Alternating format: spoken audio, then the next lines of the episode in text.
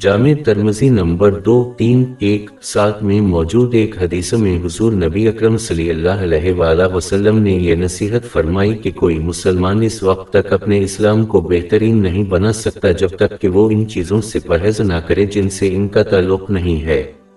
اس حدیث میں ایک ہمہ گیر نصیحت ہے جس کا اطلاق زندگی کے ہر پہلو پر ہونا چاہیے اس میں ایک شخص کی تقریر کے ساتھ ساتھ ان کے دیگر جسمانی عمال بھی شامل ہیں۔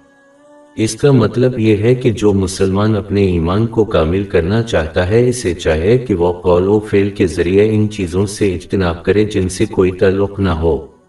اور اس کے بجائے وہ خود کو ان کاموں میں مشغول رکھیں جو کرتے ہیں۔ انسان کو ان باتوں کو بہت سنجیدگی سے لینا چاہے جو ان کے ساتھ ہیں اور ان ذمہ داریوں کو نبھانے کی کوشش کریں جو اسلام کی تعلیمات کے مطابق صرف اور صرف اللہ تعالیٰ کی رضا کے لیے ہیں۔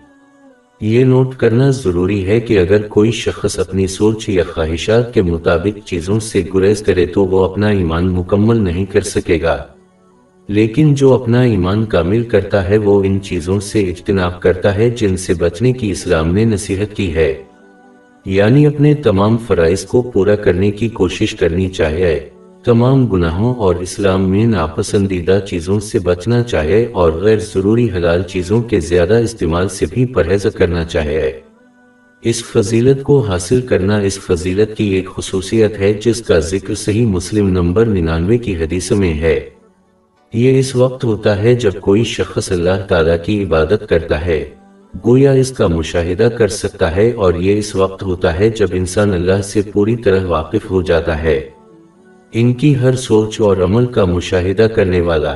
اس علیہ نگرانی سے آگاہ ہونا ایک مسلمان کو ہمیشہ گناہوں سے پرہیز کرنے اور عمال صالحہ کی طرف جلدی کرنے کی ترغیب دے گا۔ جو ان چیزوں سے پرہیز نہیں کرتا، جن سے کوئی سروکار نہیں، وہ اس درجہ فضیلت کو نہیں پہنچ سکتا۔ ان چیزوں سے اجتناب کرنے کا ایک بڑا پہلو جن سے انسان کو کوئی سروکار نہیں ہوتا ہے، اس کا تعلق تقریر سے ہے۔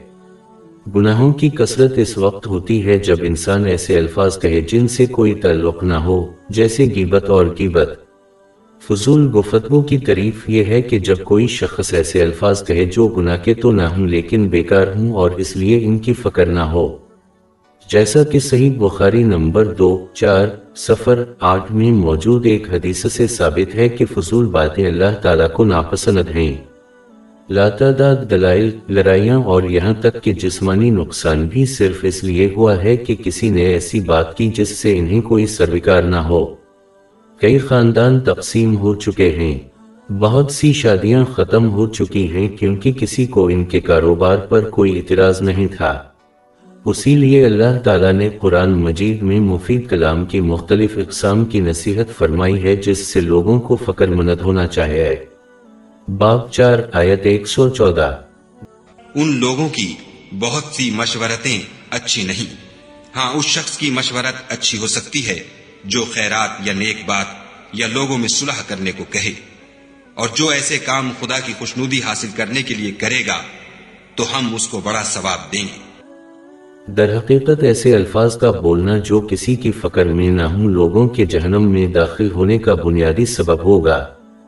جامع ترمزی نمبر دو، چھ، ایک، چھ میں موجود حدیث میں اس کی طرف اشارہ کیا گیا ہے۔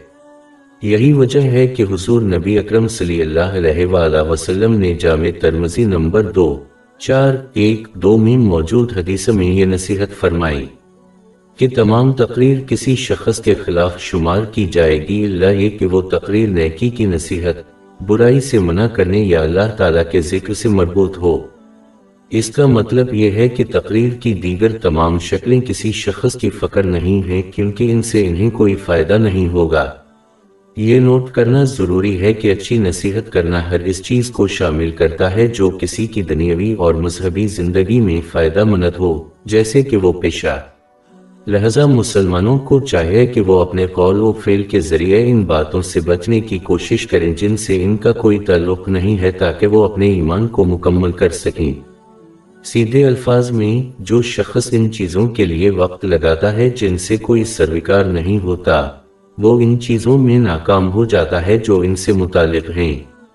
اور جو اپنے آپ کو ان چیزوں میں مشغول رکھتا ہے جو ان سے متعلق ہیں، وہ ان چیزوں پر خرچ کرنے کے لیے وقت نہیں پائے گا جو ان سے متعلق نہیں ہیں۔ یعنی اللہ تعالیٰ کی رحمت سے کامیابی حاصل کریں گے۔